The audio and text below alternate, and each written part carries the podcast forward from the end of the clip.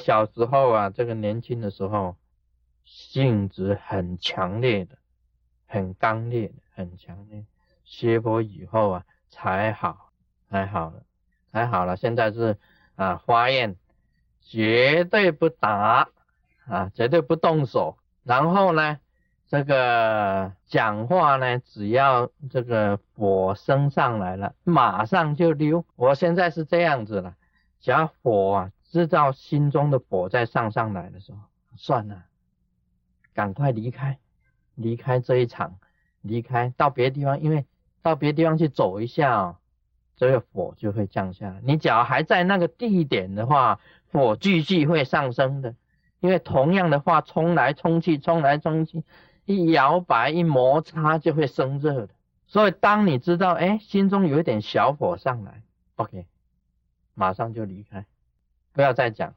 那么离开，你只要再讲下去，那不得了，就要翻天覆地啊。那么这个时候，你马上当机立断离开那个场合，然后去缓一缓啊，回来。这个火性在外面呢，大地空旷，这个很宇宙很空旷，那何必为还有什么火呢？让外面的空气啊吹来吹去，自然火就熄，回来就好。所以只要稍微觉得心中有火，那赶快溜啊！这个是现在。不会再打人，因为我不一定老了，也不一定打得赢了。啊，年纪大的时候啊，年轻的时候还可以打几下，对不对？现在年纪大了，你跟人家打，说不定你吃亏啊。所以不如不打，这是第一点，不打不动手。第二就是觉得有火，马上就溜啊，就改这改改掉这个，那不动手不动口，那就没有事啊，什么事都没有。否则啊，我会翻桌子。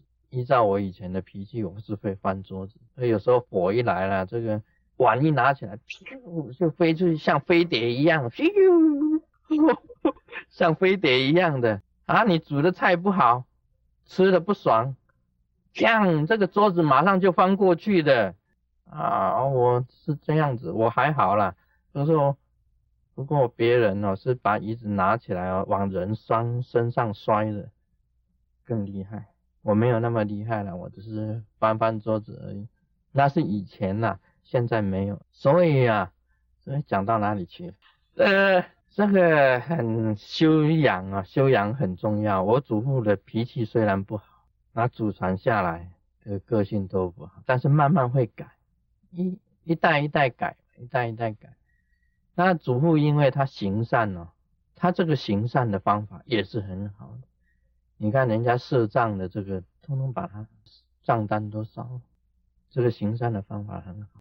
那么我我学到的，我也是这样子。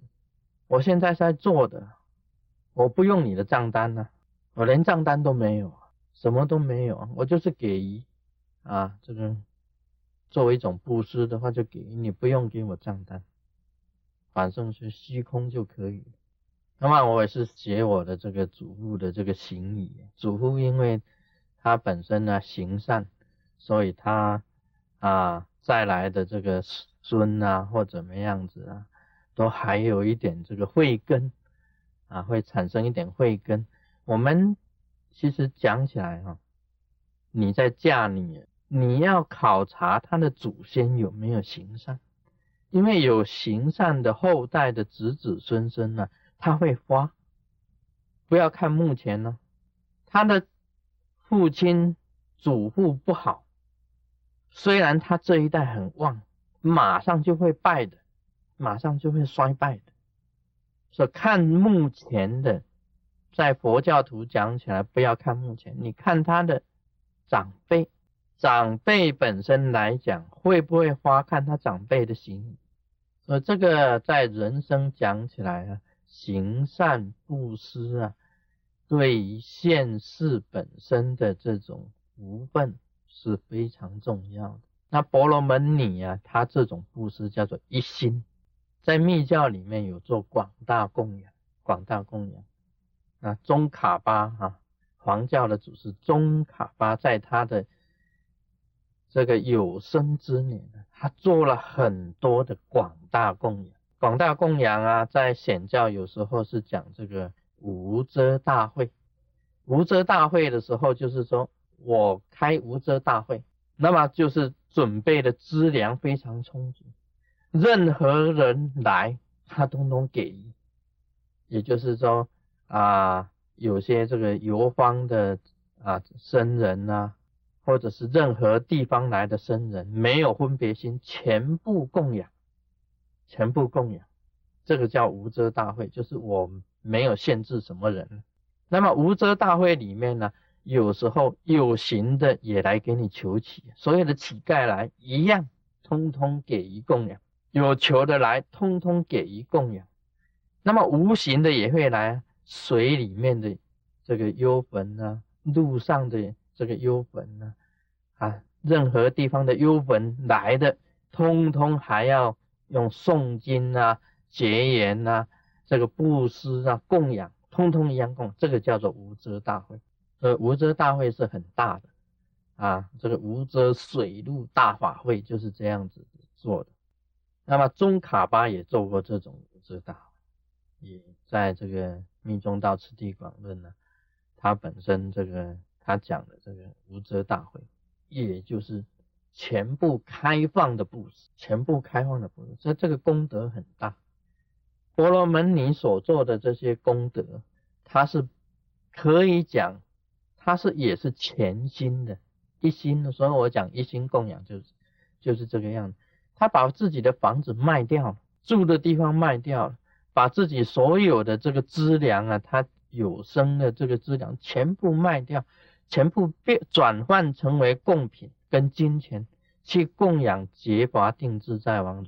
这个一般人来讲起来，卖房子去供养这个塔寺的，就少了，这个就少，大部分还是顾着，哎，我还要住啊，我拿着我卖我的房子去供养我们生活中的弟子啊，不要讲，有谁是卖房子去供养这个？好像是说塔寺的，说卖房子，我我把房子啊卖了，去建这个雷藏寺，有谁做得到？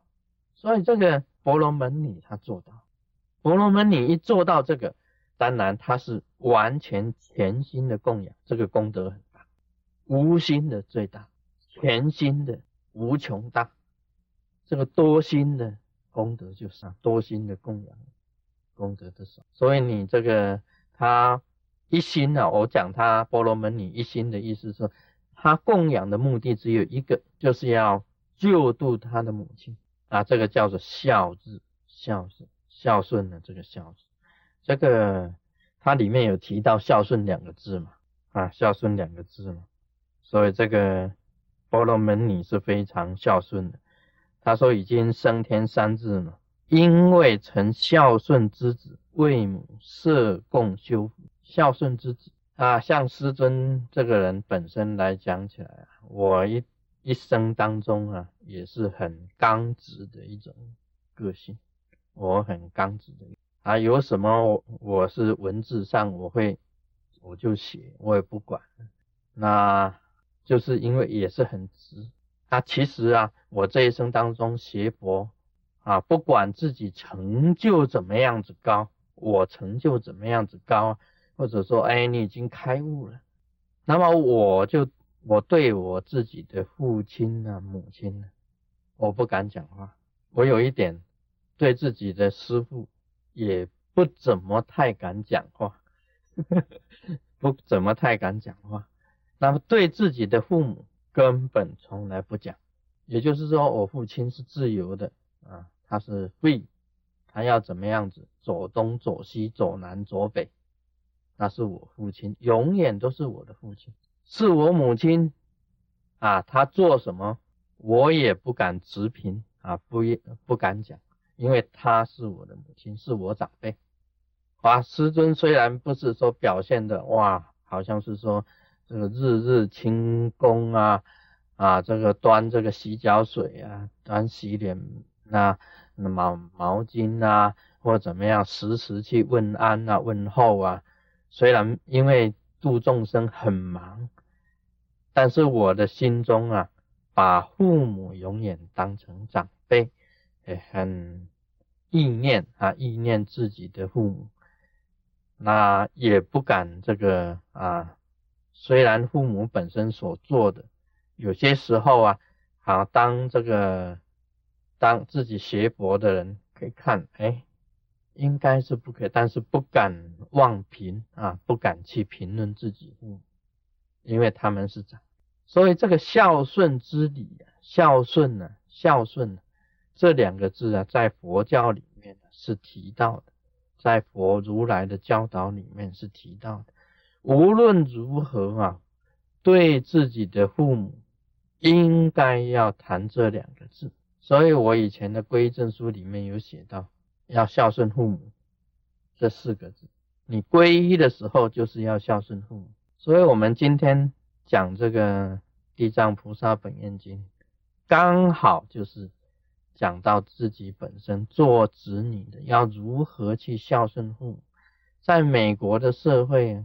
是子女孝顺父母，天方夜谭，天方夜谭。现在都是我们在孝顺儿女，都是当老子的在孝顺儿子，哪有儿女去孝顺父母的？在美国的社会是个人主义很重，你是个人去发展你自己的思想、跟你的行为、跟你的作为，讲求是个人主义。但是如来的教导不是。如来的教导是希望，真的是啊，这个啊天地金亲师这一种排列，他必须要恭敬的。所以他这个长幼有序啊。以前我们中国本身所传的这个君臣啊，君跟臣之间啊，这个父子之间。这个夫妻之间，他有他的这个理，有他的这个理。今天谈到这里啊，就是讲这个你孝顺呢，这个发心的这个力量也是非常大的。所以好像有一句话这样子讲：天下没有说不孝的佛，天底下没有不孝的佛，天底下也没有不孝的菩萨，也没有不孝的菩萨。因为至少啊，你自己要懂得饮水思源呢，要懂得饮水思源呢。你的生生从何来？你修成菩萨的身体是从何而来？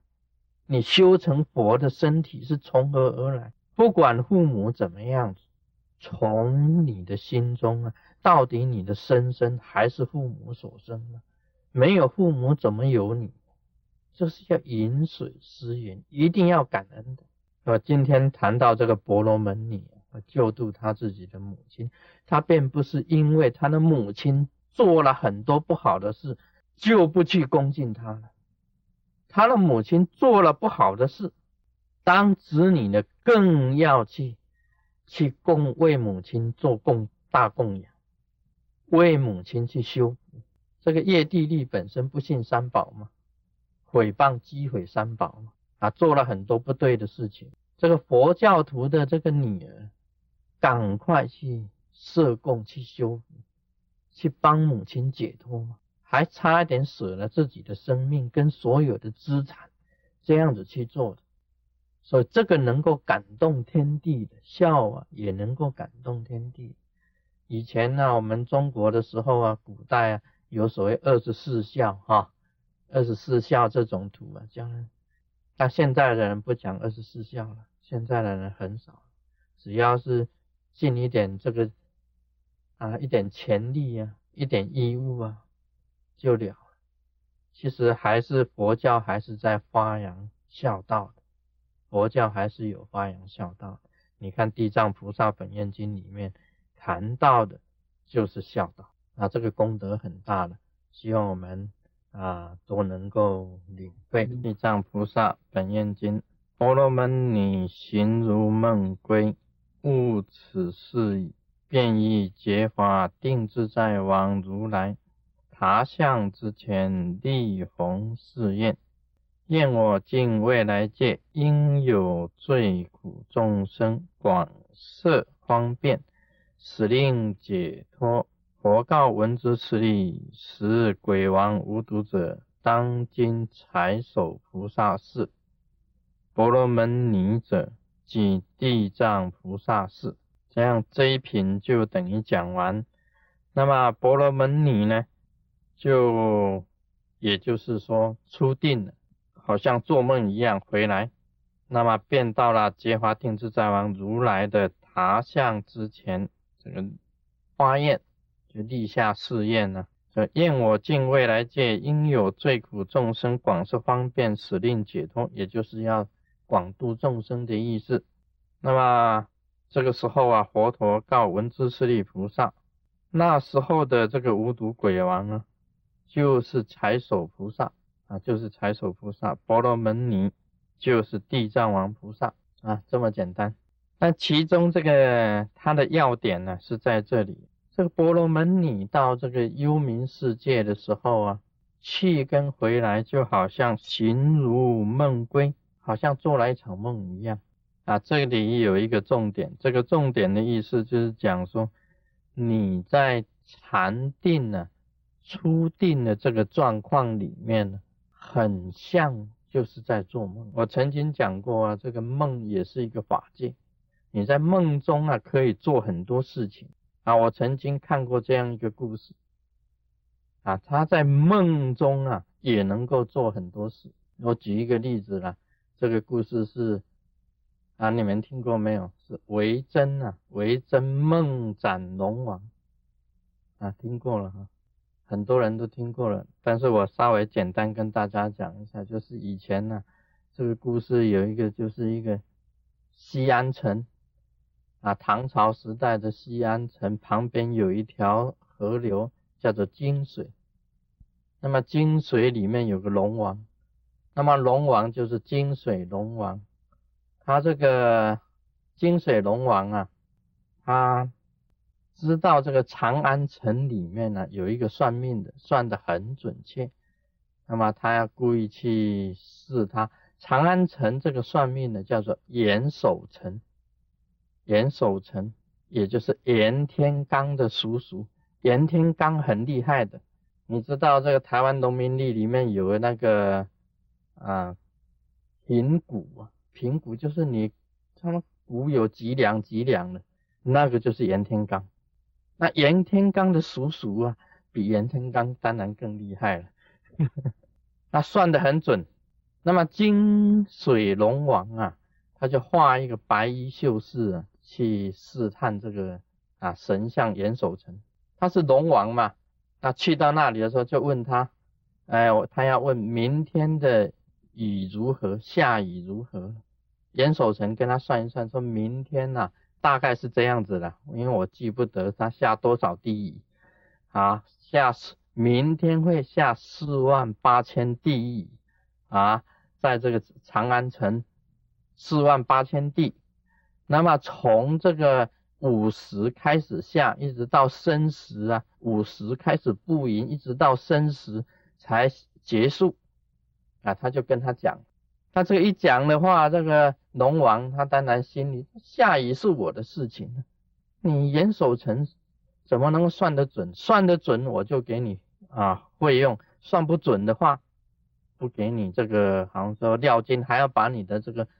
这个牌面整个拆下来，龙王就回去，一回到这个金水啊，就接到这个那个玉帝的这个啊颁布的这个下雨的命令啊，他也勒令长安城啊几时开始下雨，几时收雨，下的点数是四万八千地，哇！这个龙王一看，哇，惨了，怎么搞的，跟那个严守成算的完全一模一样。这个玉皇大帝下的命命令跟这个严守成算的完全一模一样，这个人间哪有这样子的人啊？龙王他也是很很糟糕的，他也是想他底下的人给他建议，那些军师给他建议，那些啊超逃文书来建议，你可以疑点你可以扣掉一点嘛，时间可以拖延一点嘛，还是同样嘛，对不对？你四万八千地你。弄个四万地就好了。那个他讲说五十开始布营，你就来个四十开始布营，哦，这样子就可以了。哎，他就是好，就就照这样子弄。就照那些那个那些军师这样子建议的，他弄弄来以后呢，这个他又化龙王又化为一个白衣秀士，去到这个严守成那里，就真的给他打破啊，打破桌子，翻桌子，弄破椅子，把门牌通通拆下来。那严守成坐着不动，他说你算的不准，今天我跟你猜，你有什么话讲？就严守成跟他讲，你已经犯了天条。那你已经犯了天条，你还在这里，明天就要砍你的头了。哇，这样子讲的，严守成都知道的，他这个神像很厉害。他说你已经犯了天条，违背这个玉帝的这个啊勒令呢，犯了天条了。他说他一看呢，他就知道他是这个金水龙王。他说你就是金水龙王。那个白秀是当时啊，他也是很惊慌。就求这个严守成教他方法，怎么怎么办？他说可以啊，很简单。他说你去求唐太宗啊，唐太宗啊，因为明天斩你的人呐，就是人曹官魏征，就是他本身啊不在天上，只是在人间，只是一个普通的人，但是他是天上的神，他有权力在斩你的。呃，人叫做人曹官魏征。现在是唐太宗本身的臣啊，朝臣呢。那么这个朝臣呢，啊，他去求唐太宗，只要留住魏征啊，不去砍你，你就可以活命啊。今天就谈到这里，Om Mani p a m e Hum。